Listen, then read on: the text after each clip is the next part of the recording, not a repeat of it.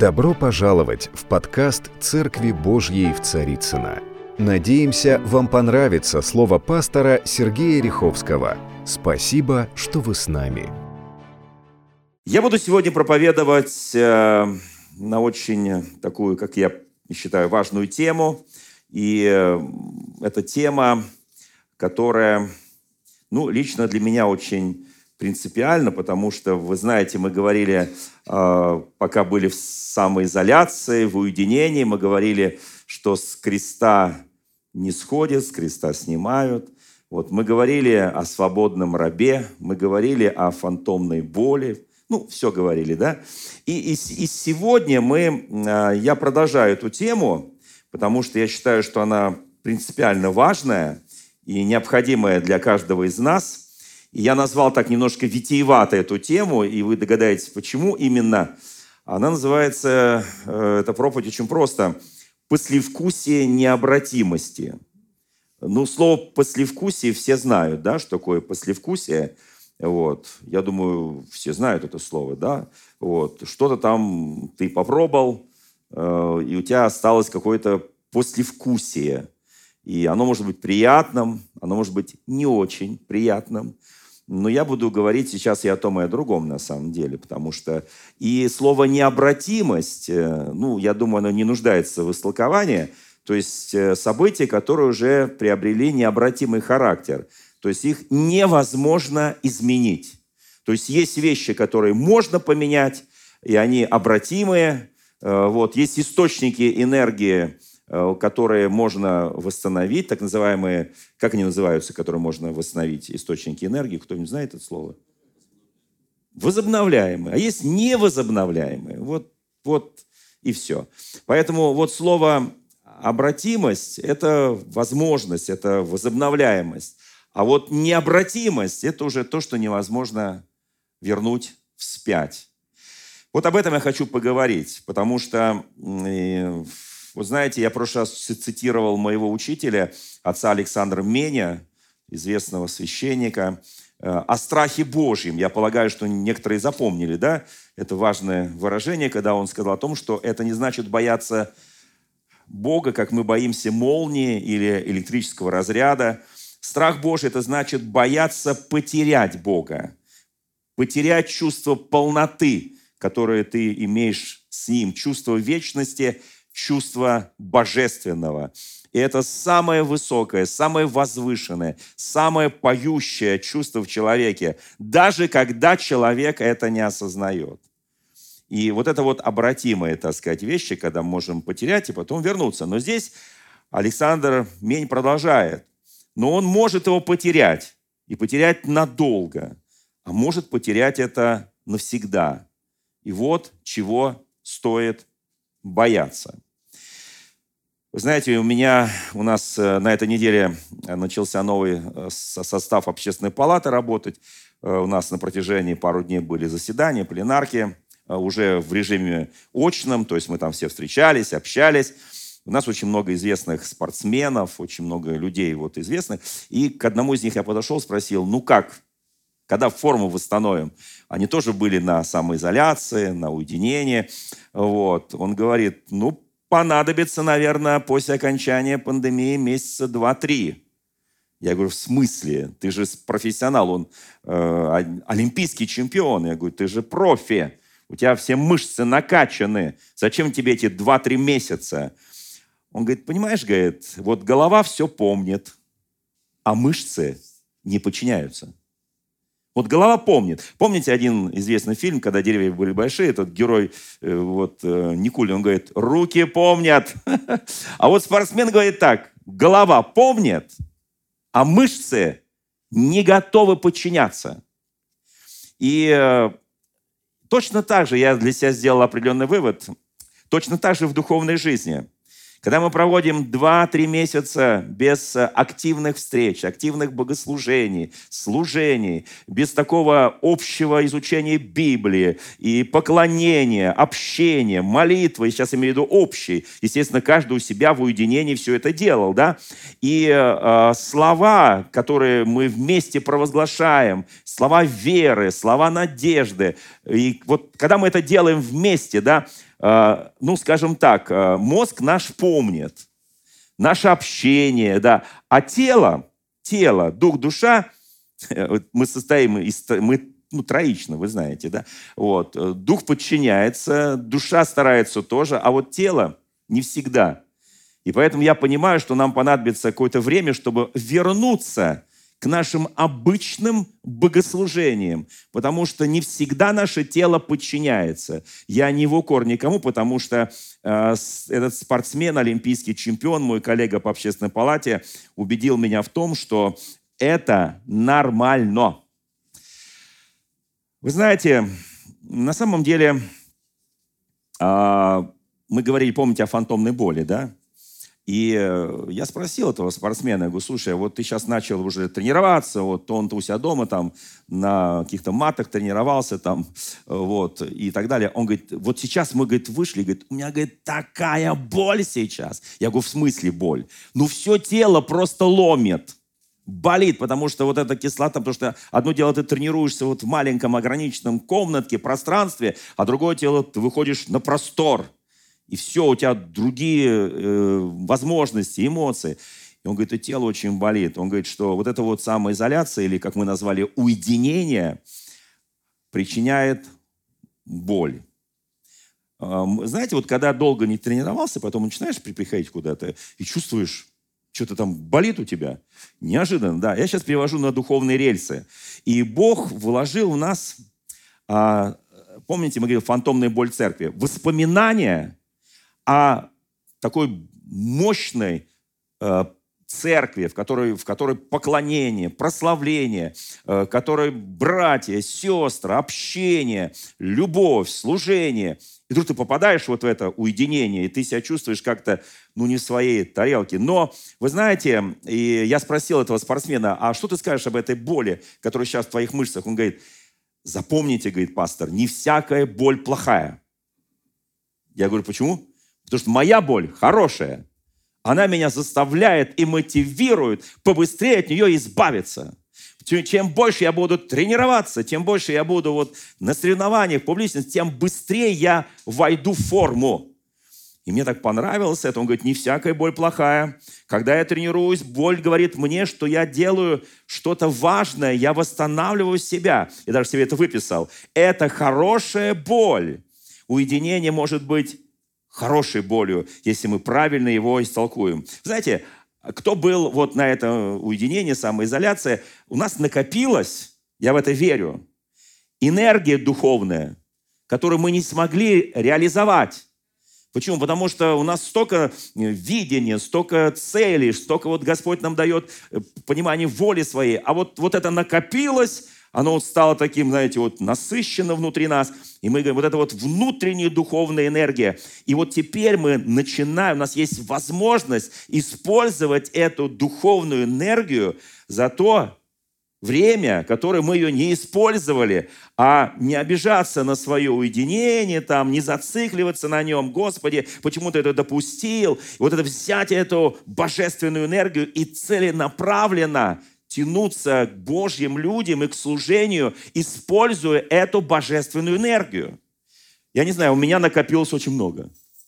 И хотя я мог каждый день ее реализовывать, но это все в режиме онлайн, без вот этого общения.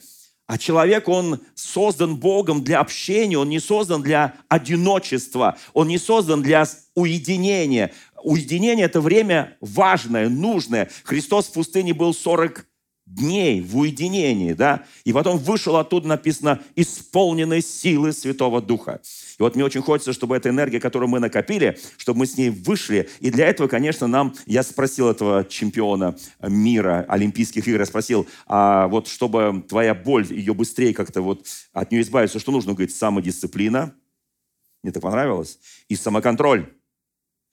А, потому что моя плоть противится когда он это сказал, я сразу вспомнил место Священного Писания, что плоть противится духу, они взаимно друг другу противятся. И вот этот вот олимпийский чемпион говорит, плоть моя мне противится, потому что я ей причиняю боль. Но я хочу выплеснуть эту энергию, которая у меня накопилась вот здесь, в моем духе, чтобы послужить людям, чтобы была слава для моей страны, когда я завоюю очередную олимпийскую золотую медаль и так далее. То есть, вы понимаете, вот у человека есть цель, и он себя дисциплинирует. И у нас с вами, у каждого есть цель, которую Господь поставил перед нами. У нас есть миссия в этом мире. И у христиан, мы как христиане, у нас есть э, единство со Христом и единство с народом Божьим.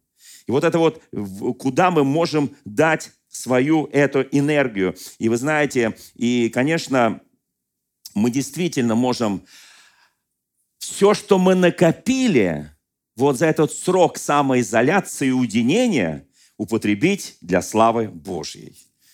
Я думаю, что у нас это получится, друзья мои. Во всяком случае, пример этого спортсмена меня очень сильно вдохновил. Знаете, еще раз подчеркиваю, что э, послевкусие, которое некоторые из нас испытывают от хорошего или плохого, вы знаете, есть такое выражение знаменитое, кто знает эту такую полупритчевую историю, мы, христиане, говорим слово «притча», мир говорит слово «анекдот», мы говорим слово «притча». Вот, такую историю там где-то в Одессе, вот, один Мойша пришел в гости к другому Абраму, вот, и потом у того пропадает серебряная ложечка. Помните? Кто помнит эту историю, да? Вот, и тот так обиделся и говорит, слушай, отдай мне ложечку. Вот, тот говорит, какая ложечка? Все нормально. Вот, а потом он находит эту ложечку, я имею в виду владелец, никто у него, естественно, ее не взял. Вот, и он звонит ему и говорит, слушай, говорит, ложечка нашлась, а осадочек остался. Тот говорит, какой осадочек? Я уже тебя не брал ее. Какой может быть осадочек? Ну вот не брала, я подумал, что ты взял. И вот на самом деле у нас очень многие вещи, которые мы выпадают в осадок и становятся вот этим вот, э, знаете, вот таким чувством послевкусия, очень неприятного. А вот чтобы просто взять и разобраться, а было, была ли ложечка-то? А ложечки-то, оказывается, не было. И никто никого ничего не воровал. Вы знаете, мне очень нравится вот э, это история, которой я в прошлый раз закончил проповедь. Кто помнит, мы читали и песни песни, мы читали о еще одном помазаннике Божьем Гедеоне. Но смотрите, вот, вот когда мы читали песни песни, там на самом деле очень сильная вещь. Смотрите, а, а, скажем, приходит и стучится к своей возлюбленной ее возлюбленной. Его звают Соломон, ее Суламита, да. А она не открывает. Мы это говорили с вами подробно в прошлый раз. Она говорит, я не могу встать, потому что что-то там грязненько на полу. Я замораю свои ноги. И вообще не могу встать, потому что я уже лежу. Но он же возлюбленный, и он же стучится. А ты, мы часто боимся вот замораться, мы боимся причинить, причинить себе боль. Нам кажется, что уже вот все, я приготовил, а, а, а слабо было пол-то помыть перед этим. Ты вообще кого ждешь-то? И вообще какую-то придумать систему, там щеколдочка, веревочку дернул, открылась. И вот он, возлюбленный, заходит. Ведь все, весь, все, так сказать, великие достижения человека, которые были сделаны в истории, там, технические и прочее, они были основаны на любви. На любви, друзья мои. Ну, надо было продумать эту систему. Нет, вот, вот, вот она лежит, и потом, конечно, а он стоит. А он стучит, а он потом руку сквозь скважину, ее сердце затрепетало.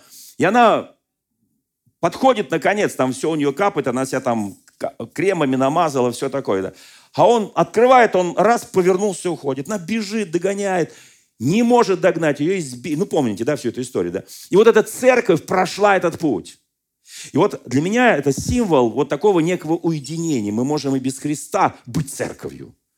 Я сегодня, когда смотрю на некоторые наши христианские, э, скажем, э, поиски, то там пока докопаешься до Христа, ты пройдешь через такие дебри, вот, вот, вот богоискательства. А Христос вот Он. И у меня вот это препятствие, вот это препятствие, вот это препятствие. Я уже так сделал и так сделал. Послушайте, но на самом деле Бог приготовил для нас что-то особенное. Что-то особенное. И это особенное есть Он сам. А мы для себя нарисовали какие-то законы, вот, вот, вот так. Пока мы не познаем Христа, Его любви. Послушайте, мы будем постоянно вот это терпеть, эту боль, и она не будет проходить у нас, потому что самый лучший духовный тренинг – это общение с Иисусом Христом. А мы его церковь. Это общение с церковью, это общение с народом Божьим. Я так рад, что все постепенно, потихонечку возвращается. Вы знаете, и я очень всегда э, люблю вот говорить о Елисее, человека Божьем, который ходил за Ильей пророком, да, и вот э, он ходил, ходил, там водичку на руки, там ухаживал, там что-то поможет, поднесет, что-то сделает, там еды приготовит, накормит, воду польет, все сделает, да. А потом пришел момент, когда Илья ему говорит, останься здесь. То есть он ему предложил пойти в это некое уединение. Вот побудь здесь. Но ревность, которая в духе Елисея, потому что Дух Святой, он, мы на самом деле не знаем, что он хотел. Мы это узнаем позже. Но там внутри всеведущий Бог знал глубины его духа и глубины его сердца. Он знал, Бог, что он хочет получить за эти годы хождения с Ильей. И для него нужен не сам Илья, а та сила, которая была на Илье. Вы знаете, цель наших общений, цель наших служений – это наполненными быть Духом Святым, силой Святого Духа, укрепиться в Господе, ходить в Господе, ходить в вере, ходить в надежде, ходить в дарах Духа Святого. Вот цель нашего служения. Послушайте, потому что вся слава, которая пребывает в церкви, она не для нас, она для Него. И все, что мы делаем во имя Иисуса Христа, оно для Него. Вот это очень важный момент – вы знаете, друзья мои, я вспоминаю это место Священного Писания в 4 книге Царств во второй главе. Он за ним ходит, ходит, ходит. Э, один город, второй город, Галгал там и так далее. Потом Иордан переходит. Он говорит, ну что ты хочешь? Какой, наконец-то, хороший вопрос. Но чтобы этот вопрос прозвучал, Бог читал его сердце. Бог знал, что он хочет. Он говорит, хочу дух, который на тебе. Пусть будет на мне вдвойне. Я очень хочу, друзья мои, когда мы выходим из этой самоизоляции, с нашей вот такой болью, я подчеркнул, что есть вещи необратимые, есть вещи обратимые. Есть вещи, когда невозможно уже ничего вернуть. Помните, шестая глава э, послания апостола Павла к евреям, где написано, что «Ибо невозможно однажды, вкусившись силы глагола будущего века». Помните, да? «И от падших вновь обновлять покаянием». И там Писание говорит, вот это необратимое. Вот это послевкусие, которое необратимо, и ты хочешь. И, может быть, кто-то бы захотел. Вот Иуда бы очень захотел, но уже сын погибели называется, уже необратимые вещи произошли. Горе тому, через которого сын человеческий будет предан. А есть вещи обратимые. Я хочу показать, что на самом деле мы имеем отношение с живым Богом. И если ты живой, если у тебя есть дерзновение и ревность, и когда мы выходим из этого периода, проси у Бога. Знаете, там написано, а, что Илья отвечает Елисею, трудного ты просишь. Ну, естественно, трудного. Потому что Илья был человек, я бы скажу такое слово, может быть, оно не очень правильно будет звучать, немножко жадный до Бога. И он всегда говорил, вот я я единственный праведник. Вот, вот, вот у меня есть вот это, вот это. Я пророк истины, а вот все остальные не знаю кто. Вот. И, конечно, когда ему человек говорит, хочу, что та сила Божья, которая на тебе, чтобы на мне была вдвойне, я представляю, какая у него ревность сыграла. О, какая ревность, как это так? Я же единственный в своем роде пророк Илья. А ты кто такой? Ты же этот пахарь, ты же там пахал землю, когда, когда Господь, вот и то бы, если Бог не сказал, я бы тебя никогда бы не призвал, и вообще бы на тебя не обратил внимания. Я думаю, там Елисей про себя сказал, да не ты обратил внимание, а Бог обратил внимание. Мы часто начинаем выяснять отношения с разными людьми, кто на кого обратил внимание. Слушайте, мне вообще это безразлично, потому что на меня обратил внимание Господь. А через какой инструмент это обращенное свое внимание Он воплотил в моей жизни, это уже другой вопрос. Это уже инструменты Божьи. Поэтому я очень хочу, друзья мои, чтобы мы помнили вот э, песни песней. А, вы знаете, а, давайте вот очень буквально коротко пробежимся по этому слову «послевкусие». Еще раз подчеркиваю, мы все знаем, что это такое. Я сейчас а, для себя тут кое-что выписал. А, вы знаете, а, вот есть такое выражение, нельзя войти в одну и ту же воду дважды. Кто помнит, да, такое?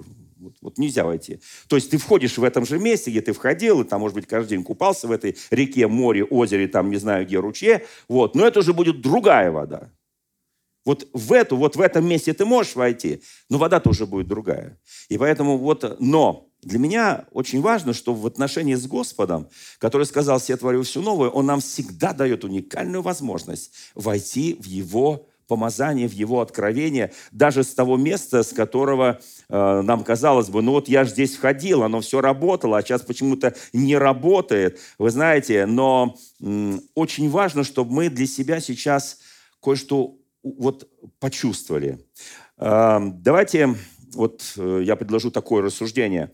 Мы все озабочены, это нормальное слово, озабочены тем, как продолжаются наши отношения с человеком, которым, которым, который нам понравился. Это касательно молодых людей и более зрелых людей, тех, кто выстраивает отношения там, с другими людьми, там, с, на работе и так далее. Когда понравился человек, хочется сделать ему предложение, когда ты, естественно, не женатый, там, не замужем и так далее. Да?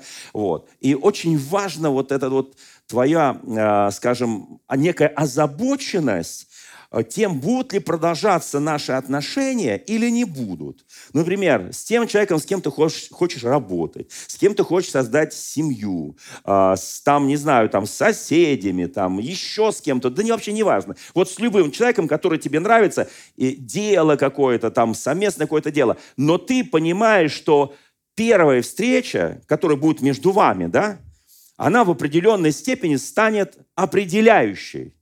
То есть вот это послевкусие от этой встречи, оно будет определяющее. Знаете, когда нам хочется что-то, чтобы в наших отношениях получилось, и мы себя показываем с позитивной стороны, естественно, правда, да? Мы показываем, что мы такие вот очень, э, э, скажем, профессиональные, мы умные, мы, мы, мы готовы строить отношения, мы готовы работать. И вообще у нас все, так сказать, созрело, да. А, вот. И э, вот это вот первая встреча. Ну, например, я приведу пример. А вот мы, нам что-то предложили, какой-то, сам не знаю, сок там, попробовать, выпить, там какой-то чай, еще что-то, кофе. И вот первый твой глоток, он дает тебе послевкусие. Ты говоришь, какая прелесть я так по-христиански говорю, да, это ваша заливная рыба, да, вот, и все, да, и вот так вот раз, и она отрезала, там говорит, ах, вот так, тогда наша встреча на этом продолжается видимым образом, но она закончилась. Вы понимаете, да? Потому что в этом сказано все. Потому что это моя лучшая заливная рыба, которую я делала всю свою жизнь, незамужнюю. И ты не оценил эту заливную рыбу. Да? И вот эта вот, вот первая встреча, она просто либо отсекает, либо соединяет. Да? И э, первое впечатление, первое слово, которое говорит человек – знаете, я, наверное, уже это рассказывал, что я когда приехал делать предложение своей супруге в Запорожье, в Украине, да, я приехал делать ее предложение, и она меня увидела, я ее увидел, вот так вот, я был около калитки, она была на ступеньках своего дома, вот, такой частный небольшой дом в зеленом районе Запорожья, вот, и она посмотрела на меня молча и говорит, а мамы дома нет. Понимаете, то есть вот это вот Естественно, да, то есть она, ну, как смотрит женщина, так снизу вверх посмотрела все. Вот. А я стою там с чемоданчиком в военной форме, там только демобилизовался, и, естественно, она говорит, мамы дома нет. То есть я и не подошел ни по каким категориям.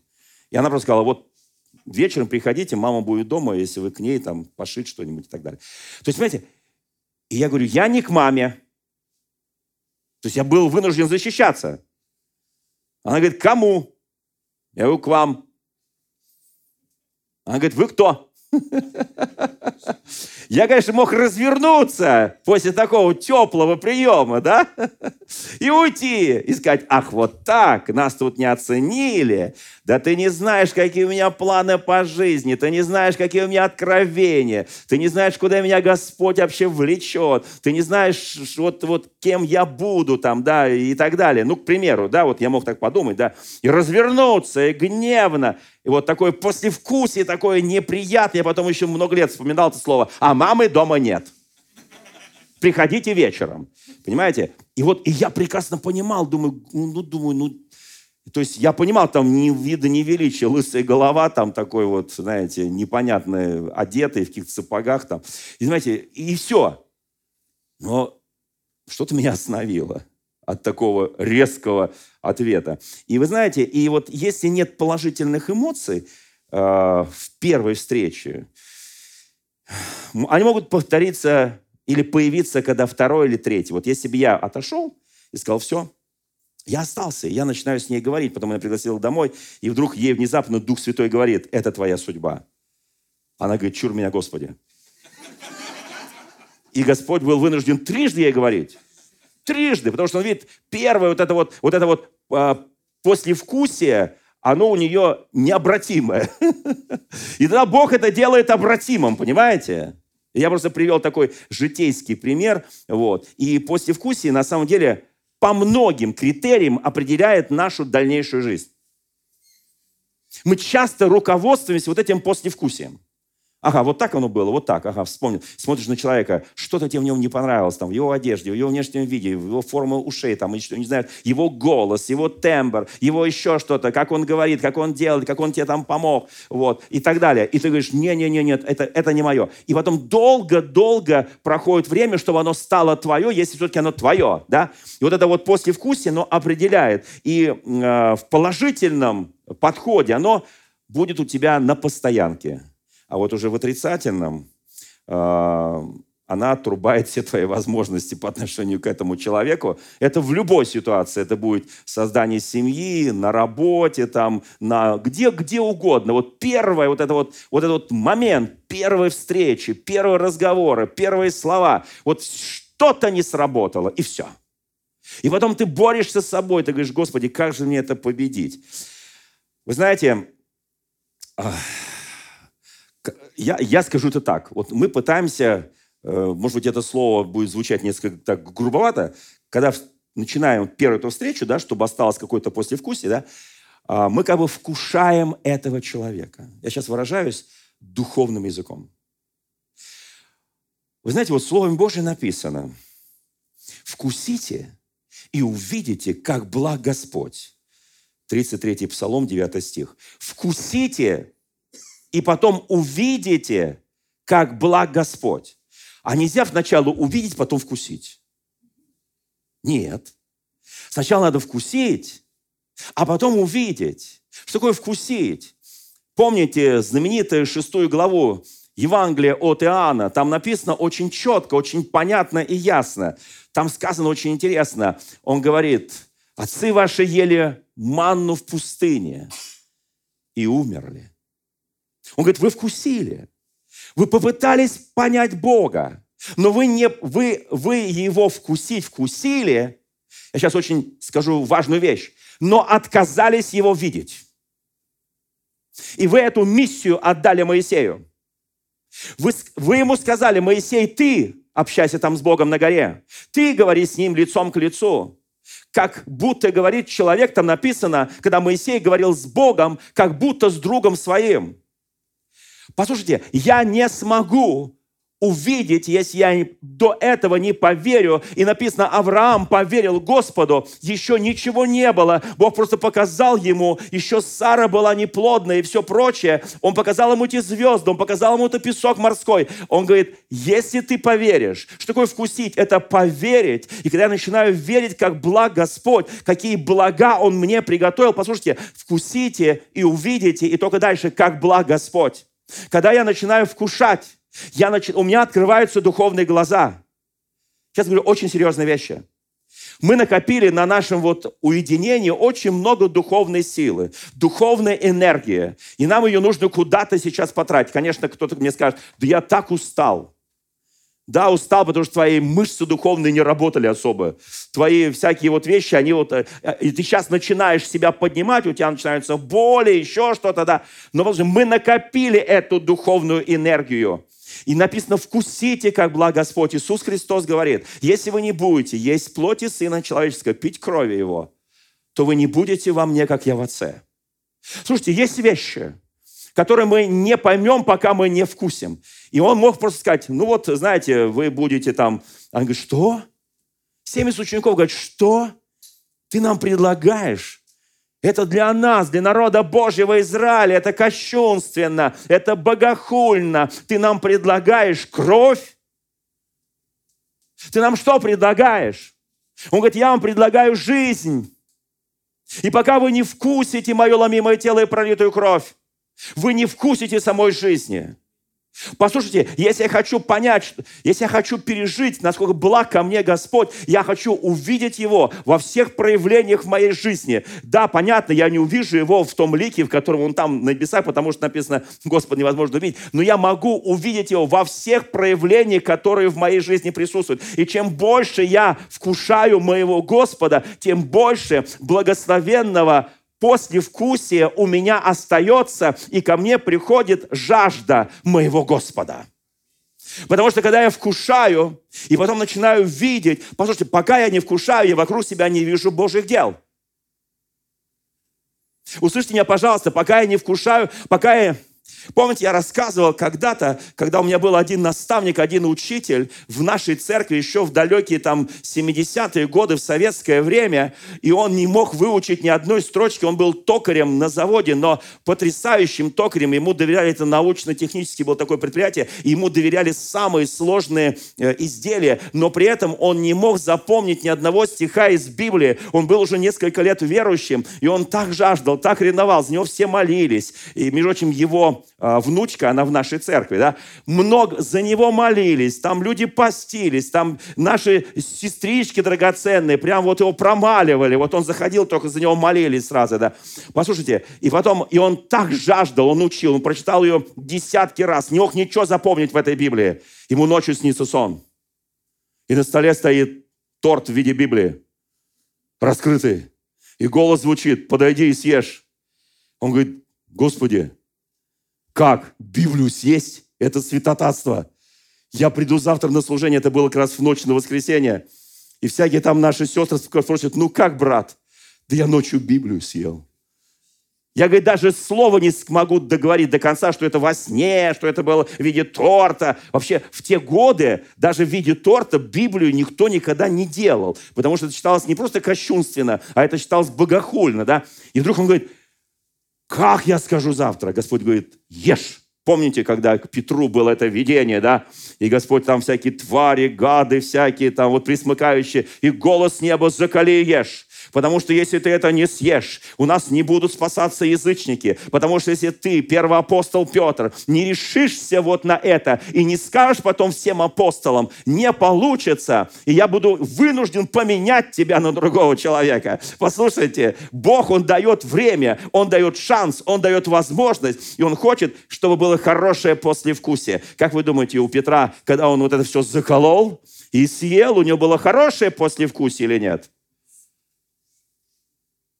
Сложный такой вопрос. Что он потом лицемерил немножко, там что-то еще было, вот там таился, написано. Но так, нет, я уверен, что там Господь прожарил все хорошо. Ну, такой, знаете, такое было вот, это вот на мангале божьем, там такое все, там огонь был хороший, жар хороший, там все это зажарилось. И он съел, и после вкуса было хорошее. Иначе он потом бы не пошел в другие дома и не сказал бы, это было как в день Пятидесятницы, когда Дух Святой сошел на нас. Услышите, это очень важные вещи. Вкусите, вкусите. Я, я, мне пришлось сейчас прямо вот на ходу разбить проповедь на два воскресенья, потому что немножко, потому что мы должны в час уже все. У нас это уже другой режим, все. Мы уже входим в другой режим. Друзья мои, ну это очень интересно, там Господь что-то приготовил особое. Вы знаете, драгоценное, пока я не вкушу моего Господа, я не увижу. Чтобы понять любого человека, его нужно вкусить ухаживает, жених за невестой ухаживает, там все благоухает, все хорошо, там, не знаю, там цветы, звезды с неба, луну и так далее. Вот все, все, там, ну, колечко, все, все, все. И она такая вся вот нежная, такая, вот как вот в пятой главе песни-песни, да? Вот все хорошо. Нет, до пятой главы, до пятой главы. А потом, когда она знает, что ты ее возлюблена, там уже лежит, лежит, уже не открывает. Вот, и вот точно так. И потом они женятся. И потом у них венчание, свадьба, они женились, проходит чуть времени. Она говорит, Иди мой посуду. Постирай через год пеленки. Ну и так далее. Это я скажу в следующее воскресенье. У меня как раз будет следующее воскресенье сосредоточено на отношениях между мужем и женой. Вообще в семье. Мне кажется, это очень важная тема, потому что некоторые после этой пандемии выходят с осложнениями, э, с, э, с патологией боли. Вот. И многим кажется, что это уже необратимое, что это обратить невозможно. Я сегодня во имя Иисуса Христа разбиваю всю эту необратимость в обратимость. Потому что хоть и проповедь называется «послевкусие необратимости», но это вызывающее название, вызывающее послевкусие фантомных триггеров. Вот так можно назвать. Вот так закрутили, да. После вкусия, да. Ну, триггер – это спусковой крючок, да. Вот, вот ты что-то запах почувствовал, говоришь, о, я не, не туда не пойду, потому что когда-то в моей жизни этот запах мне сделал столько боли, а запах-то рос. Ну, товарищ ты изменил, понимаете? И все, у тебя на эту розу аллергия полная и так далее. Но смотрите, друзья мои, я хочу сказать, что Бог говорит, вкусите меня. Вкусите меня. И после этого откроются ваши глаза. Двое идут в Эмаус. Два ученика идут в Эмаус. После того, как Христа распяли. Хотя уже слухи пошли, что в это воскресное утро якобы он воскрес – Они идут, у них необратимая пошла. Вот это послевкусие необратимое. Они идут, у них необратимая ситуация. Они идут и говорят, как же так? А мы... И вдруг Иисус к ним присоединяется. Слушайте, у него есть для всего дело. Он к ним присоединяется и говорит, вы как, что? Да говорит, ты что, говорит, чужестранец, ты не знаешь, что здесь вообще весь Иерусалим сотрясался, все политики, все римляне, все народ весь, мужчины, женщины, священники, весь Синдрион, вся Голгофа сотрясалась. Ты что, не знаешь этого? И он очень аккуратно начал из необратимости их сердца делать обратимым, из необратимости их боли делать обратимость. Послушайте, они были разбиты, а мы-то было думали, что Он есть тот, кого ожидал весь Израиль. Знаете, когда у тебя начинаются проблемные времена, апостол Иаков, я буду в следующем воскресенье говорить об апостоле Иакове тоже, потому что, послушайте, половина того, что писал апостол Павел, в послании к евреям, в послании, э, в послании к ефесянам, в послании к колоссянам, он писал о семейных отношениях. Кто знает об этом? Да. Послушайте, это, это, это очень важно. Это очень важно, чтобы мы понимали. Послушайте, и когда вкусите, я скажу почему. Потому что знаете, для нас это вот Господь, это вот Голгофа, это спасение, это вечность, это все. А Он опустил всех на кухню. Он говорил половину этих посланий о вечности, о, о, о жертве, о спасении, об искуплении, а потом раз на кухню, раз в какую-то комнату, раз там в спальню. Послушайте, я хочу показать одну вещь очень важную. Слово Божие – оно настолько конкретно, оно настолько ясно, оно проникает в глубины нашего духа, в глубины наших отношений. Я хочу, чтобы вы понимали это. Вы так, знаете, вкусите, пока не вкушу, не увижу, а не увидев, не познаю, что благ Господь. И в Священном Писании написано, а, помните, когда Бог э, говорил Адаму и Еве о древе познания добра и зла. Помните, да? И это третья глава Бытия. И в пятом стихе Господь их предупреждает. В тот день, в который вы что сделаете? Увидите дерево? Да нет. Они его видели каждый день. Они его видели каждый день. Я скажу еще больше и глубже. Мы видим Бога каждый день. Мы видим Бога каждый день. Но пока мы его не вкусим – Наши глаза, как у тех двоих в Эмаус, когда он с ними стал говорить, когда он преломил хлеб, их написано, глаза открыли, он им подал этот хлеб, говорит, ешьте. И когда они начали, глаза их открылись. И они увидели, как благ Господь, они вскочили и ночью побежали в Иерусалим, чтобы сказать всем апостолам, что Он воскресший, и мы с Ним говорили несколько часов, пока шли по дороге в Эмаус. И там Господь сказал, в тот день, в который вы вкусите, откроются глаза ваши, и вы будете как боги, знающие добро и зло. Я хочу подвести к этому важному моменту. Смотрите, Он сказал, вы это видите каждый день. Это дерево вы видите каждый день. Ты ходишь по улице, ты видишь людей, ты видишь природу, ты видишь все, озера, река рек, и так далее. Ты видишь э, э, технику, ты все видишь. И ты говоришь, да, да, это люди сделали, люди сделали. Это там, э, там что такое произошло с землей, там, не знаю, землетрясение, там, вулканы, извержения. Там. Нет! Это Он сделал. И наши глаза это не видят. Пока мы не вкусим. И он говорит, пока вы не вкусите от древа познания добра и зла. Вот если вы не вкусите, вы мои. Вкусите, вы не мои. У вас будет очень длинный путь от греха падения до Голгофы. И потом что-то еще останется. После вкусия останется и после Голгофы. И после Голгофы христиане, мужья и жены будут ругаться, родители и дети будут не любить друг друга и будут неправильно поступать. Послушайте, я хочу, чтобы мы увидели кое-что. Но нам предлагает другое после вкусия. Он нам предлагает не вкусить от древа познания добра и зла, а Он нам предлагает сразу вкушать от древа жизни. Он нам предлагает вкусить себя и увидеть себя. Это, это разные вещи. Послушайте, причастие, которое мы делаем. Итак, Бог сказал Адаму и Еве, сначала вы вкусите, потом вы по-другому все увидите. А как они по-другому увидели, что они ноги? И стали прятаться, таиться. И только после этого, послушайте, вы должны были познать через древо познания добра и зла, что благ Господь, вкусите и познайте, как благ Господь, а здесь и увидите, а здесь вы вкусите горечь греха. Горечь греха. И поколение за поколением человечества до второго пришествия будет жить в муках, рождаться в муках, если не вкусит, как благ Господь. Вот почему была Голгофа, вот почему пришел Христос. Вот почему Он нам предложил вкусить себя. Не просто делать обряды, не просто там, не знаю, там э, покрасить яйца, там испечь, там, не знаю, куличи. Нет, Он нам предложил себя.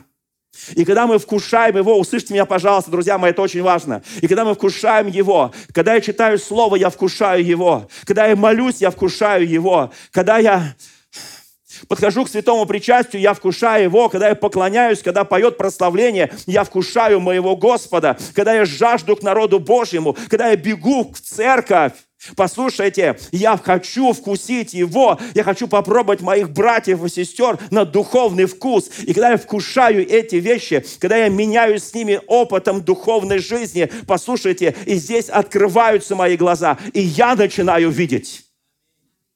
я, я это вчера видел но оно не касалось меня. Я видел его вчера, но он не касался меня. Он там где-то пел. Не где-то, на больших российских площадках. И он продолжает там петь. Но кто я, кто он, кто мы? Да никто. Но послушайте, но когда мы стали вместе, когда он покаялся, когда я христианин, у нас по-другому открылись глаза – и мы вкусили, как благостно общаться с детьми Божьими. Это очень серьезно, друзья мои.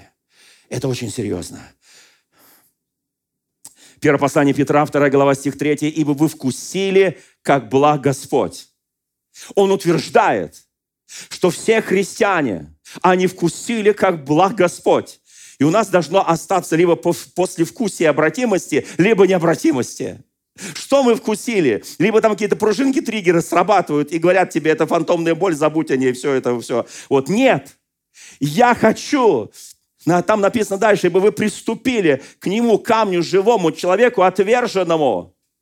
Вы кому приступили? Богом избранному, драгоценному, и сами, как живые камни, устрояя из себя дом духовный, краеугольный, послушайте, драгоценный. Он говорит, я положил – мы должны приносить духовные жертвы, благоугодные Богу Иисусом Христом. Я очень хочу, чтобы Дух Святой сейчас касался нас. Откровение.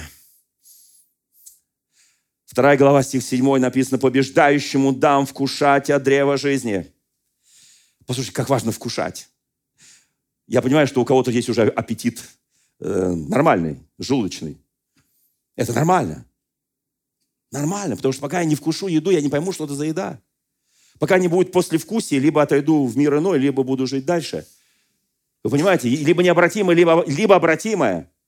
К евреям 6 главе 4-5 стих написано, «Вкусивших дара небесного и вкусивших глагола Божия и сил Божьих и отпадших». Там не написано, что они просто рядом стояли. Там, почему написано, что их невозможно наблюдать покаянием? Они не просто рядом стояли, они вкусили. Я утверждаю, каждый здесь сидящий уже вкусил. Каждый, кто нас смотрит, уже вкусил. Может быть, те, которые еще не покаялись, еще не верующие, но есть одна уникальнейшая возможность покаяться пред нашим Господом. И любой христианин, который в жизни подумал, о, это уже необратимое, о, это уже невозможно вернуть, о, это уже все, это уже сработало, это неправда. Даже те, которые похулили Духа Святого, у них не остается возможности. Но есть другие люди, у которых то, что они строили, все рухнуло. И написано, и будет спасаться, как головня, спасаема из огня. Если ты не на том строил, не то построил, если все, что ты построил в своей жизни, оно рухнуло в одночасье. Вы знаете, однажды Иисус, на этом я закончу сегодняшнюю проповедь, собственно говоря, к ней даже еще не подошел, но не важно, к той к теме, к, к основной теме не подошел. Я просто об, объясняю, что без, без вот этого объяснения та следующая тема не будет просто понятна. Смоковница. 11 глава Евангелия от Марка, стих 14. Иисус Христос подошел к смоковнице. Мы эту все историю знаем, да? Он был голоден, он хотел есть. Я скажу так, он хотел вкусить ее. И увидеть кое-что. И потом оценить, это благостно или это очень плохо. Он подошел к ней. Это было незадолго до его распятия, кто помнит.